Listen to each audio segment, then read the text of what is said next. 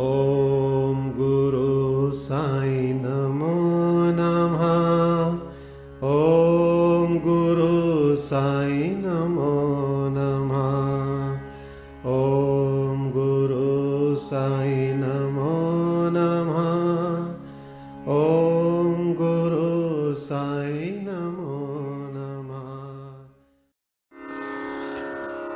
ओम श्री अनंत कोटि ब्रह्मांड नायक राजाधिराज योगिराज पार ब्रह्म श्री सच्चिदानंद समर सद्गुरु साईनाथ महाराज की जय हो। हे साईं, हे बाबा, आज श्री साई सचरित्र का अध्याय तैंतीस का पठन होने जा रहा है। हे बाबा, ये अध्याय अति विशेष है जिसमें कि उदी की महिमा का संपूर्ण वर्णन है। आपसे प्रार्थना है गुरुवर कि यह अध्याय सभी के चित्त में उतरे, सभी को इसका लाभ हो। आइए बाबा से आज्ञा लेते हुए यह अध्याय का अध्ययन शुरू करता हूँ। अध्याय तैंतीस, उदी की महिमा, भाग एक। बिच्छू का डंक, प्लेग की गांठ, जामनेर का चमत्कार, नारायण राव, बाला बुवा सुतार, अप्पा साहेब कुलकर्णी, हरिभाऊ कर्णिक। पूर्व अध्याय में गुरु की महानता का दिग्दर्शन कराया गया है। अब इस अध्याय में उदी के महात्म्य का वर्णन किया जाएगा। प्रस्तावना। आओ पहले हम संतों के चरणों में प्रणाम करें जिनकी कृपा दृष्टि मात्र से ही समस्त पाप समूह भस्म होकर हमारे आचरण के दोष नष्ट हो जाएंगे। उनसे वार्तालाप करना हमारे लिए शिक्षाप्रद और अति आनंददायक है। वे अपने मन में यह मेरा और वह तुम्हारा ऐसा कोई भेद नहीं रखते। इस प्रकार के भेदभाव की कल्पना उनके हृदय में कभी भी उत्पन्न नहीं होती। उनका ऋण इस जन्म में तो क्या, अनेक जन्मों में भी ना चुकाया जा सका सकेगा। उदी यानी विभूति। यह सर्वविदित है कि बाबा सबसे दक्षिणा लिया करते थे तथा उस धनराशि में से दान करने के पश्चात जो कुछ भी शेष बचता उससे वे ईंधन मोल लेकर सदैव धूनी प्रज्वलित रखते थे। इसी धूनी की भस्म उदी कहलाती है। भक्तों के शिरडी से प्रस्थान करते समय यह भस्म मुक्त हस्त से सभी को वितरित कर दी जाती थी। इसी उदी से बाबा हमें क्या शिक्षा देते हैं? उदी वितरण कर बाबा हमें शिक्षा देते हैं कि इस अंगारे के समान गोचर होने वाले ब्रह्मांड का प्रतिबिंब भस्म के ही समान है। हमारा तन भी ईंधन सदृश ही है, अर्थात पंचभूतादि से निर्मित है, जो कि सांसारिक भोगादि के उपरांत विनाश को प्राप्त होकर भस्म के रूप में परिणत हो जाएगा। भक्तों को इस बात की स्मृति दिलाने के हेतु ही कि अंत में यह देह भस्म सदृश होने वाली है, बाबा उदी वितरण किया करते थे। बाबा इस उदी के द्वारा एक और भी शिक्षा प्रदान करते हैं कि इस संसार में ब्रह्म ही सत्य और जगत मिथ्या है। इस संसार में वस्तुतः कोई किसी का पिता, पुत्र अथवा स्त्री नहीं है। हम जगत में अकेले ही आए हैं और अकेले ही जाएंगे। पूर्व में यह देखने में आ चुका है और अभी भी अनुभव किया जा रहा है कि इस उदी ने अनेक शारीरिक और मानसिक रोगियों को स्वास्थ्य प्रदान किया है।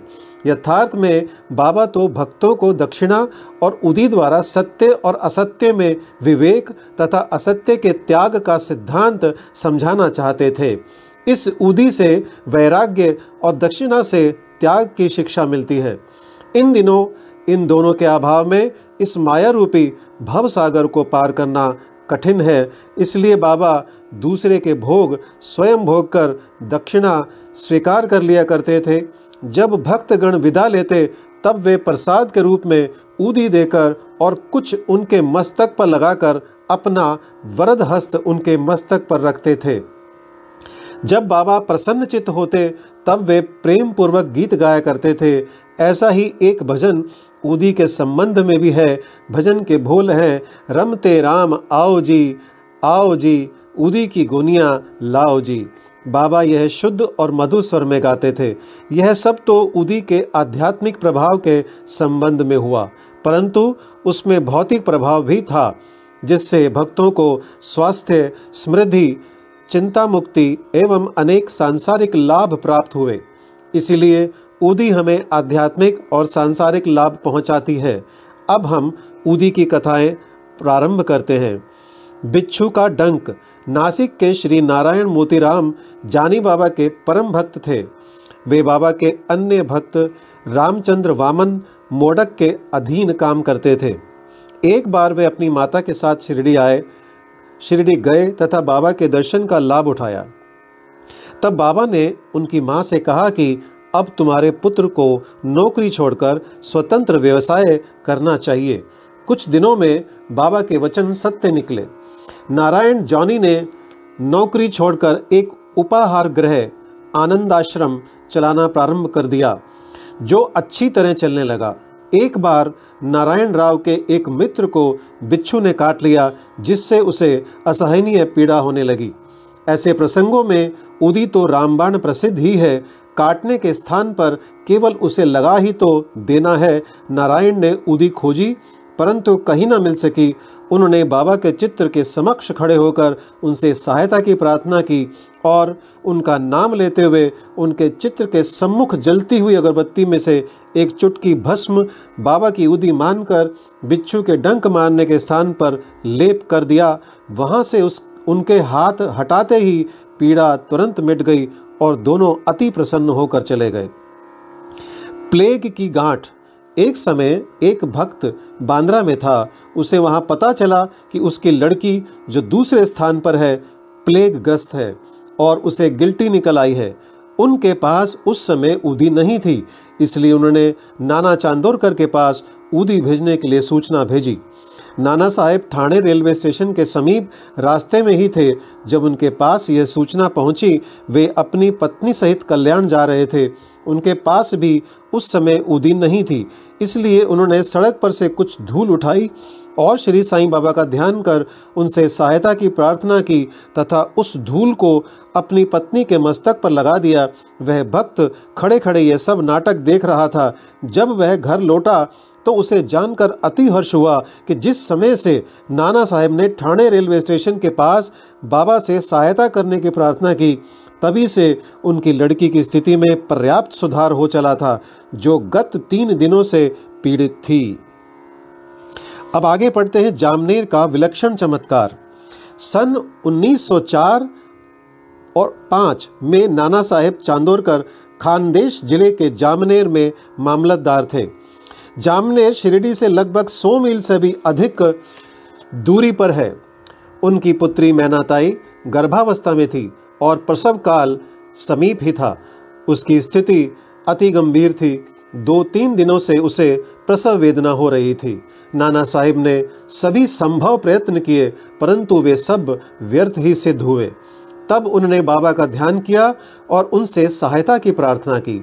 उस समय शिरडी में एक रामगीर बुआ, जिन्हें बाबा बापूगीर बुआ के नाम से पुकारते थे, अपने घर खानदेश को लौट रहे थे।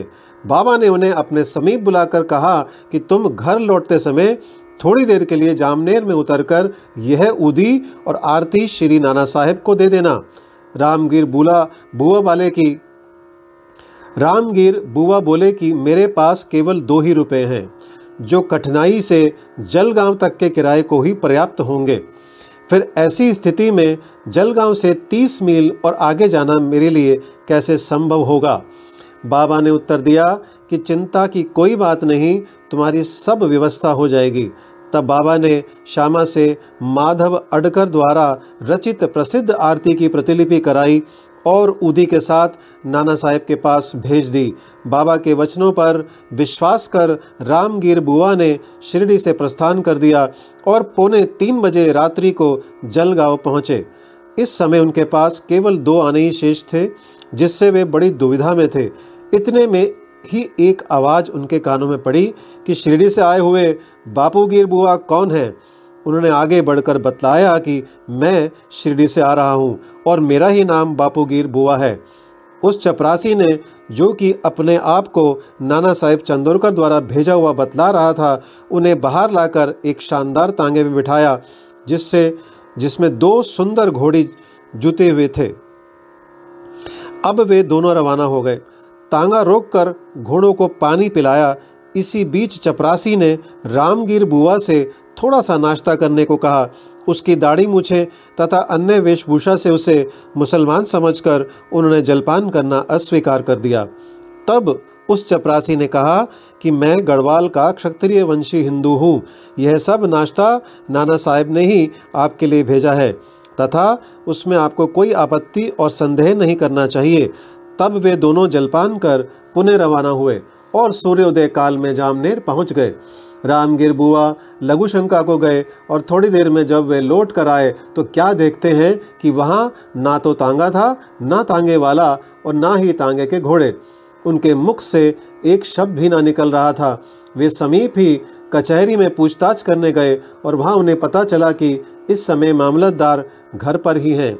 वे नाना साहब के घर गए और उन्हें बतलाया कि मैं शिरडी से बाबा की आरती और उदी लेकर आ रहा हूँ। उस समय मैनाताई की स्थिति बहुत ही गंभीर थी और सभी को उसके लिए बड़ी चिंता थी। नाना साहब ने अपनी पत्नी को बुलाकर उदी को जल में मिलाकर अपनी लड़की को पिला देने और आरती करने को कहा। उन्होंने सोचा कि बाबा की सहायता बड़ी सामयिक है। थोड़ी देर में ही उन्हें समाचार प्राप्त हुआ कि प्रसव कुशलतापूर्वक होकर समस्त पीड़ा दूर हो गई है। जब रामगीर बुआ ने नाना साहब को चपरासी, तांगा और जलपान आदि रेलवे स्टेशन पर भेजने के लिए धन्यवाद दिया तो नाना साहब को ये सुनकर महान आश्चर्य हुआ और वे कहने लगे कि मैंने ना तो कोई तांगा ना चपरासी भेजा था और ना ही मुझे शिरडी से आपके पधारने की कोई पूर्व सूचना ही थी। ठाणे के सेवानिवृत्त श्री बीवी देव ने नाना साहब चंदोरकर के पुत्र बापू साहेब चंदोरकर और शिरडी के रामगीर बुआ से इस संबंध में बड़ी पूछताछ की और फिर संतुष्ट होकर श्री साई लीला पत्रिका भाग तेरह नंबर ग्यारह बारह तेरह में गद्य और पद्य में एक सुंदर रचना प्रकाशित की।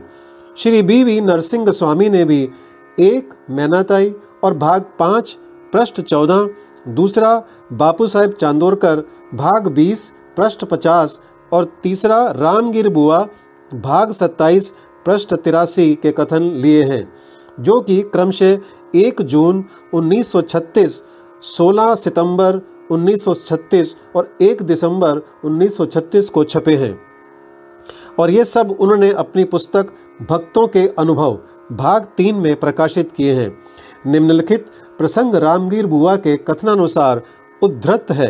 एक दिन मुझे बाबा ने अपने समीप बुलाकर एक उदी की पुड़िया और एक आरती की प्रतिलिपि देकर आज्ञा दी कि जामनेर जाओ और यह आरती तथा उदी नाना साहब को दे दो। मैंने बाबा को बताया कि मेरे पास केवल दो रुपए ही हैं, जो कि कॉपरगांव से जलगांव जाने और फिर वहां से बैलगाड़ी द्वारा जामनेर जाने के लिए अपर्याप्त हैं। बाबा ने कहा, अल्लाह देगा। शुक्रवार का दिन था। मैं शीघ्र ही रवाना हो गया। मैं मनमाड़ छः बजकर तीस मिनट पे सायकाल और जलगांव रात्रि को दो बजकर पैंतालीस मिनट पर पहुंचा। उस समय प्लेग निवारक आदेश जारी थे, जिससे मुझे असुविधा हुई और मैं सोच रहा था कि कैसे जामनेर पहुंचूं। रात्रि को तीन बजे एक चपरासी आया, जो पैर में बूट पहने था और सिर पर पगड़ी बांधे व अन्य पोशाक भी पहने था। उसने मुझे तांगे में बैठा लिया और तांगा चल पड़ा। मैं उस समय भयभीत सा हो रहा था। मार्ग में भगूर के समीप मैंने जलपान किया। जब प्रातःकाल जामनेर पहुंचा, तब उसी समय मुझे लघुशंका करने की इच्छा हुई। जब मैं लौट कर आया तब देखा कि वहाँ कुछ भी नहीं है। तांगा और तांगे वाला अदृश्य हैं। नारायण राव भक्त नारायण राव को बाबा के दर्शनों का तीन बार सौभाग्य प्राप्त हुआ। सन उन्नीस सौ अठारह में बाबा के महासमाधि लेने के तीन वर्ष पश्चात वे शिरडी जाना चाहते थे, परंतु किसी कारणवश उनका जाना ना हो सका। बाबा के समाधिस्थ होने के एक वर्ष के भीतर ही वे रुग्ण हो गए। किसी भी उपचार से उन्हें लाभ ना हुआ। तब उन्होंने आठों प्रहर बाबा का ध्यान करना प्रारंभ कर दिया। एक रात को उन्हें स्वप्न हुआ, बाबा एक गुफा में से आते हुए दिखाई पड़े और सांत्वना देकर कहने लगे कि घबराओ नहीं, तुम्हें कल से आराम आ जाएगा और एक सप्ताह में ही चलने फिरने लगोगे। ठीक उतने ही समय में नारायण राव स्वस्थ हो गए। अब यह प्रश्न विचारणीय है कि क्या बाबा देहधारी होने से जीवित कहलाते थे और क्या उन्होंने देह त्याग दी इसलिए मृत हो गए? नहीं, बाबा अमर हैं क्योंकि वे जीवन और मृत्यु से परे हैं। एक बार भी अनन्य भाव से जो उनकी शरण में जाता है वह कहीं भी हो उसे वे सहायता पहुंचाते हैं। वे तो सदा हमारे साथ ही खड़े हैं और चाहे जैसा रूप लेकर भक्त के समक्ष प्रकट होकर उसकी इच्छा पूर्ण कर देते हैं। अप्पा साहेब कुलकर्णी। सन उन्नीस सौ सत्रह में अप्पा साहेब कुलकर्णी के शुभ दिन आए। उनका ठाणे को स्थानांतरण हो गया। उन्होंने बाला साहेब भाटे द्वारा प्राप्त बाबा के चित्र का पूजन करना आरंभ कर दिया। उन्होंने सच्चे हृदय से पूजा की। वे हर दिन फूल, चंदन और नैवेद्य बाबा को अर्पित करते और उनके दर्शनों की बड़ी अभिलाषा रखते थे। इस संबंध में इतना तो कहा जा सकता है कि भावपूर्वक बाबा के चित्र को देखना ही बाबा के प्रत्यक्ष दर्शन के सदृश है। नीचे लिखी कथा से यह बात स्पष्ट हो जाती है। बाला बुवा सुतार। बंबई में एक बाला बुवा नाम के संत थे जो कि अपनी भक्ति, भजन और आचरण के कारण आधुनिक तुकाराम के नाम से विख्यात थे। सन उन्नीस सौ सत्रह में वे शिरडी आए। जब उन्होंने बाबा को प्रणाम किया तो बाबा कहने लगे कि मैं तो इन्हें चार वर्षों से जानता हूँ। बाला बुवा को आश्चर्य हुआ और उन्होंने सोचा कि मैं तो प्रथम बार ही शिरडी आया हूँ, फिर यह कैसे संभव हो सकता है। गहन चिंतन करने पर उन्हें बाबा के शब्दों की यथार्थता का बोध हो गया और वे मन ही मन कहने लगे कि संत कितने सर्वव्यापक और सर्वज्ञानी होते हैं तथा अपने भक्तों के प्रति उनके हृदय में कितनी दया होती है। मैंने तो केवल उनके चित्र को ही नमस्कार किया था तो भी ये घटना उनको ज्ञात हो गई। इसलिए उन्होंने मुझे इस बात का अनुभव कराया है कि उनके चित्र को देखना ही उनके दर्शन करने के सदृश है। अब हम अप्पा साहेब की कथा पर आते हैं। जब वे ठाणे में थे तो उन्हें भिवंडी दौरे पर जाना पड़ा। वहाँ से उन्हें एक सप्ताह में लौटना संभव ना था। उनकी अनुपस्थिति में तीसरे दिन उनके घर में निम्नलिखित विचित्र घटना हुई। दोपहर के समय अप्पा साहेब के घर पर एक फकीर आया जिसकी आकृति बाबा के चित्र से ही मिलती जुलती थी। श्रीमती कुलकर्णी तथा उनके बच्चों ने उनसे पूछा कि आप शिरडी के श्री साई बाबा तो नहीं हैं? इस पर उत्तर मिला कि वे तो साईं बाबा के आज्ञाकारी सेवक हैं और उनकी आज्ञा से ही आप लोगों की कुशलक्षेम पूछने यहाँ आए हैं। फकीर ने दक्षिणा मांगी तो श्रीमती कुलकर्णी ने उन्हें एक रुपया भेंट किया। तब फकीर ने उन्हें ऊदी की एक पुड़िया देते हुए कहा कि इसे अपने पूजन में चित्र के साथ रखो। इतना कहकर वह वहाँ से चला गया। अब बाबा की अद्भुत लीला सुनिए। भिवंडी में आपा साहेब अप्पा साहेब का घोड़ा बीमार हो गया जिससे वे दौरे पर आगे ना जा सके। तब उसी शाम को वे घर लौट आए। घर आने पर उन्हें पत्नी के द्वारा फकीर के आगमन का समाचार प्राप्त हुआ। उन्हें मन में थोड़ी अशांति सी हुई कि मैं फकीर के दर्शनों से वंचित रह गया तथा पत्नी द्वारा केवल एक रुपया दक्षिणा देना उन्हें अच्छा ना लगा। वे कहने लगे कि यदि मैं उपस्थित होता तो दस रुपये से कम कभी ना देता। तब वे भूखे ही फकीर की खोज में निकल पड़े। उन्होंने मस्जिद एवं अन्य कई स्थानों पर खोज की परंतु उनकी खोज व्यर्थ ही सिद्ध हुई।